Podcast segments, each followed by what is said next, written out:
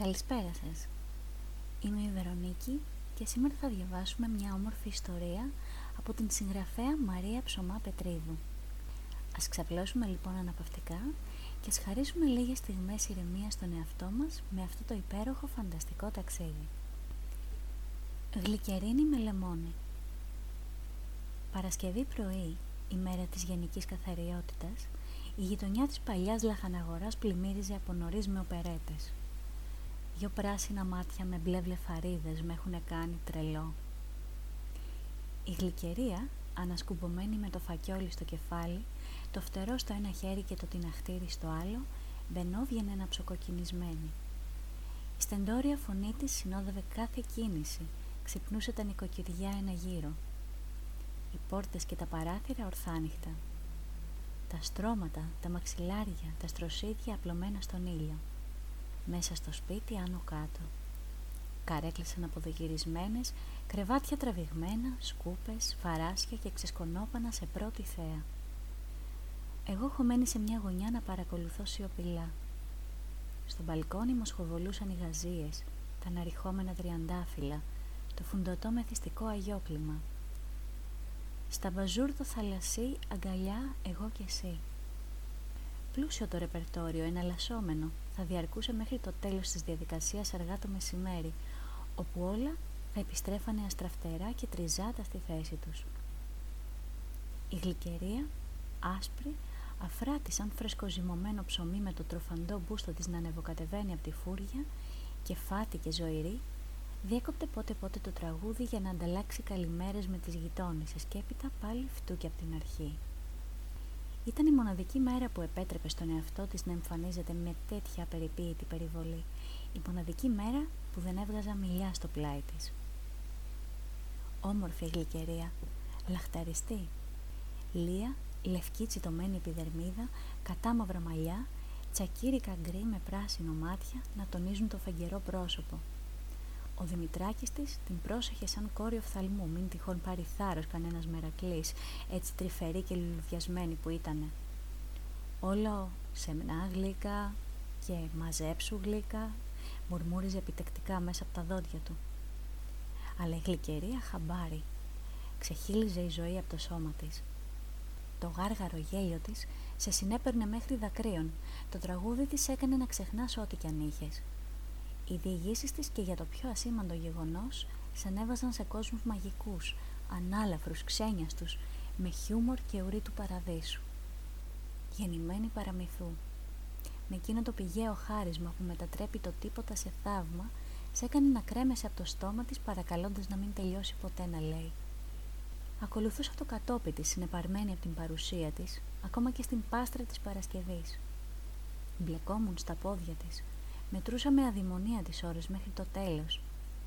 Η επανάληψη με είχε διδάξει πως τούτη η απαράβατη ερωτελεστία θα αργούσε πολύ να φέρει την πολυπόθητη στιγμή των διηγήσεων στην κουζίνα. Έσπιγγα το αρκουδάκι στην αγκαλιά μου, το ψιθύριζα στα αυτή και λούφαζα καρτερικά σε μια άκρη. Ήξερα καλά πως μετά το τέλος της επιχείρησης εξάλληψη της σκόνης θα ακολουθούσε η επόμενη και πολύ σοβαρότερη, το μπάνιο της εβδομάδας. Το θερμοσύφωνο μεταξύ έβραζε και βογκούσε από νωρίς μέχρι να γίνει ο χώρος χαμάμ. Όπου κι αν κρυβόμουν, η γλυκερία θα με ανακάλυπτε για να με χώσει εκεί μέσα. Δεν θα γλίτωνα το ανελέει το τρίψιμο με τον τρίφτη για να φύγει από πάνω μας η βρωμιά των επτά ημερών, να σπρίσει το δέρμα, να φλογίσουν τα μάγουλα, να ανοίξουν τα πνευμόνια. Βασανιστήριο που έπρεπε να υποστώ αγόγγιστα αν ήθελα να μην χάσω την ευνοιά της ως καλό παιδάκι. Τι να κάνω, καθόμουν στο ξύλινο σκαμνί δίχως μιλιά, με τα μάτια να θολώνουν από τους υδρατμούς. Τη γλυκερία να μου λούζει τα μαλλιά με το πράσινο σαπούνι, να μου ταλαιπωρεί το μικρό κορμάκι πάνω κάτω, ξανά και ξανά με το άγριο πανί, μέχρι να εξαφανιστούν όλα τα μακαρόνια όπως έλεγε. Χαζή μου να διαμαρτυρηθώ. Κι αν θύμωνε και αρνιόταν τα παραμύθια, τι θα έκανα; Πώς θα ήταν η ζωή μου χωρίς το όνειρο, δίχως το συναρπαστικό ταξίδι της φαντασίας της; Η γλυκερία ήταν η γιαγιά μου. Η καλή μάγισσα με το σκουπόξυλο πάντα πρόχειρο να με βγάζει σεριάνι στους κόσμους της από τις πρώτες στιγμές της ύπαρξής μου. Η νότα της χαράς, του χαδιού, της απαλής βελούδινης παρουσίας που σκορπούσε γύρω μου λεπτή μυρωδιά από φρέσκο λεμόνι. γιαγιά κλασική που είχε άπειρο χρόνο για μένα, αλλά συνάμα εντελώς διαφορετική από τις άλλες.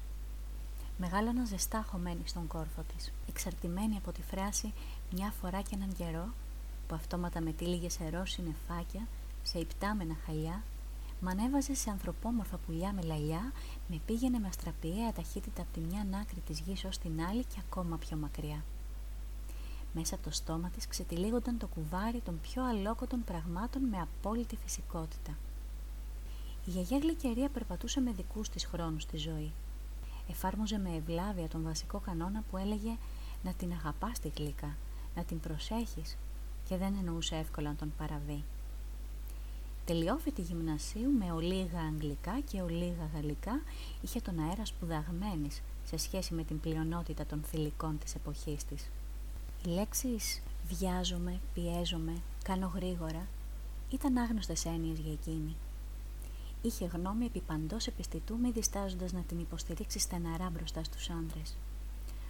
Όταν ζοριζόταν λίγο παραπάνω έπιανε και τραγουδούσε με πάθος και νόημα το «Εγώ είμαι η νέα γυναίκα που θα ψηφίζω και θα καπνίζω», δηλώνοντας έτσι το ανυποχώρητο της θέσης της.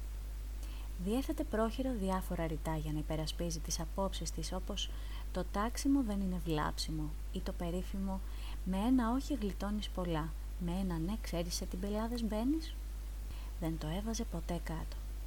Αν και ήξερε καλά από στερήσεις, πολέμους και δυστυχία, έβρισκε πάντα ένα λόγο να γελάσει, μια ιστορία να χωθεί για να ξεχαστεί. Ανάλαφρη, σκαμπρόζα, φιλοσοφημένη και παρατηρητική, κυκλοφορούσε στα καλύτερα σαλόνια με τα ταγεράκια της, τις μπροκάρδαν τέλες και τα καπελάκια με βέλο. Με αριστοκρατική άνεση θα καταγόταν από τζάκι ή έστω ήταν πλούσια. Κάπνιζε από κανένα τσιγαράκι και έπαιζε και μια παρτίδα κουνκάν, έτσι για να περάσει η ώρα. Θαύμαζε τη Μαρία Κάλλας, την Τζάκη Ονάση και την Τζίνα Λολομπριτζίτα. Ε, αυτή σίγουρα δεν ήταν μια κλασική γιαγιά. Απ' την άλλη έφτιαχνε μοσχομυριστά γλυκά του κουταλιού, βύσινο, σταφύλι, φράουλα, λαχταριστά κουλουράκια βουτύρου και πεντανόστιμα πτυφούρ, παραγεμισμένα με μπόλικη σοκολάτα και καρύδια, που τα φύλαγε κλειδωμένα σε τενεκεδένια κουτάκια στο μπουφέ της για να υπάρχει πάντοτε κέρασμα, άμα ερχόταν στα ξαφνικά κάποιος επισκέπτης. Εδώ η λεμαργία μου ξεπερνούσε τις απαγορεύσεις. Φρόντιζα να ανακαλύπτω τη μυστική θέση του πολυπόθητου κλειδιού για να γεύομαι στα μουλοχτά τούτους τους γαστριμαργικούς θησαυρούς που με προκαλούσαν. Το εγχείρημα δύσκολο και λεπτό γιατί το κλειδί άλλαζε συνεχώς κρυψώνα. Έχω την εντύπωση πως το ήξερε και απλά φρόντιζε να κάνει το παιχνίδι πιο συναρπαστικό. Κάθε που έμπαινε το σαραντάμερο του Πάσχα άρχιζε και το δικό μου μαρτύριο. Με τραβολογούσε στους χαιρετισμούς του Άι Δημήτρη καθώς και σε όλες ανεξαιρέτως τις ακολουθίες της Μεγάλης Εβδομάδας στον Άι Μινά, με το σκαμνάκι στο ένα χέρι και τη σύνοψη στο άλλο, απαιτώντας να παρακολουθώ με προσήλωση όλα εκείνα τα καταλαβίστηκα. Έτσι και τολμούσα να κουνηθώ ή έστω να διαμαρτυρηθώ, η απειλή ερχόταν άμεση. Συμμαζέψου, ο Χριστός είναι εδώ και σε βλέπει. Πέντε-έξι χρονό κοριτσάκι, πώς να επιμείνω στην αντίδραση με τέτοια παρουσία στο πλάι μου. Τα ίδια έκανε και την ώρα του φαγητού. Δεν μιλάμε με γεμάτο το στόμα, δεν ακουμπάμε τους αγκώνες πάνω στο τραπέζι, δεν χασκογελάμε και δεν κουνιόμαστε στην καρέκλα. Δεν τσαλαβουτάμε στο πιάτο μας, τρώμε με χάρη και τάξη. Μια δεσποινής είναι πάντοτε ευγενική και φέρεται με τον πρέποντα τρόπο. Ο Χριστός είναι στη μέση και παρακολουθεί. Άντε άμα σου βαστάει μην υπακούς. Επιβλητική η γλυκερία μέσα από την τραγουδιστή ανοιχτόκαρδη ξενιασιά της. Δεν ήταν εύκολο να την αμφισβητήσεις, ούτε να την παρακάμψεις. Οι άνδρες πρέπει να την ερωτεύονταν μυστικά, ενώ οι γυναίκες επιζητούσαν τη συντροφιά της για παντός είδους συμβουλές. Συχνά πυκνά με ταυτή κολλημένο στην πόρτα του σαλονιού, προσπαθούσα όλο περιέργεια να ξεκλέψω κουβέντες από τις ζωηρές συζητήσεις. Πρέπει σίγουρα όσοι τη γνώριζαν να υπήρξαν φανατικοί θαυμαστές της, με πρώτη και καλύτερη φυσικά εμένα. Ήταν το κέντρο της μικρής ζωής μου. Ήμουν η γλυκιά πινελιά της δικής της, οι μαθητές που ποτέ δεν μπόρεσε να έχει, το ακροατήριο που δεν τόλμησε να βγει, να διεκδικήσει. Άλλες εποχές, άλλα ήθη. Η πιο μελωμένη μας ώρα, η πιο προσωπική, γύρω στις 3 το μεσημέρι, αμέσως μετά το πλήσιμο των πιάτων. Κάθε μέρα, ακόμα και την Παρασκευή. Ξαλαφρωμένη από τις υποχρεώσεις, άραζε στο τιβάνι της κουζίνας με τα πόδια μαζεμένα επάνω. Δίπλα της εγώ με το αρκουδάκι αγκαλιά. Στο τραπέζι μπροστά της ακουμπούσε δύο διαφανή γυάλινα μπουκαλάκια. Το ένα είχε σκέτη γλυκερίνη και το άλλο γλυκερίνη με χυμό λεμόνι. Παραδίπλα μισό κομμένο λεμόνι, ένα μεγάλο κομμάτι βαμβάκι και μια καθαρή πετσέτα. Καθώς βολευόμουν στη θέση μου την παρακολουθούσα σχολαστικά. Με αργές κινήσεις περνούσε την πετσέτα γύρω από την μπλούζα της, την πίεζε να κατέβει χαμηλά να ελευθερωθεί το μπούστο και έπειτα έδαινε στα μαλλιά μια φαρδιά κορδέλα. Εγώ ξέρω κατάπινα σιωπηλά.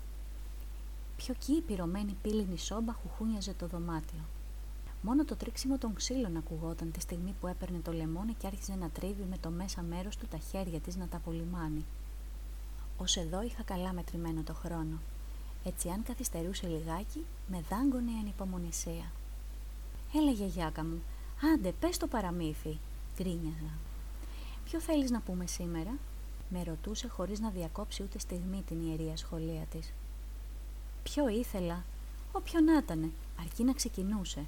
Αφού ό,τι και αν διάλεγε θα το έλεγε στη δική της εκδοχή κάθε φορά και διαφορετικό, ακόμα και το πιο συνηθισμένο.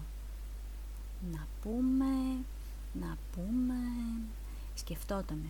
Δεν βιαζότανε. Είχε τους ρυθμούς της. Άνοιγε το πρώτο μπουκαλάκι με τη σκέτη γλυκερίνη. Έριχνε λίγο στις παλάμες της.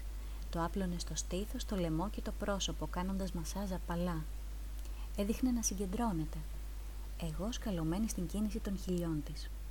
Λοιπόν που λες μια φορά και έναν καιρό, ανακούφιση, παραδεινόμουν άνεφόρον στην πλεκτάνη των λέξεών της. Τώρα πια δεν θα σταματούσε με τίποτα ούτε το παραμύθι, αλλά ούτε και την περιποίησή της. Αυτά τα δύο πήγαιναν μαζί. Λίγο γλυκερίνη και κοντορεβιθούλης ανταμώνονταν με την αλήκη βουγιουκλάκι, μασάζαν ορθωτικό και εγώ ανέβαινα τη φασολιά και έμπαινα στα παρασκήνια του γυρίσματος μιας ταινίας. Δύο-τρεις σταγόνες ακόμα και η σταχτοπούτα με έπαιρνε μαζί της στο παλάτι, καρδιακή και έμπιστη φίλη. Έντονο μασάζ γύρω από τα μάτια και ο Πινόκιο με τον Τζεπέτο ερχόταν να μου κάνουν επίσκεψη στο σπίτι μου. Παρακολουθούσα τις εξελίξεις με ανοιχτό το στόμα, με χτυποκάρδι. Το δέρμα της άστραφτε, το ίδιο και τα μάτια της που γέμιζαν δάκρυα από τα γέλια, κάθε που της ερχόταν στο νου μια καινούρια σκανταλιάρικη σκηνή. Και της ερχόταν συχνά. Γελούσα τότε κι εγώ μαζί της, χωρίς να ξέρω γιατί, ενώ συγχρόνως την οικέτευα τραβώντας της την φούστα. «Πες, γιαγιάκα, πες, μη σταματάς.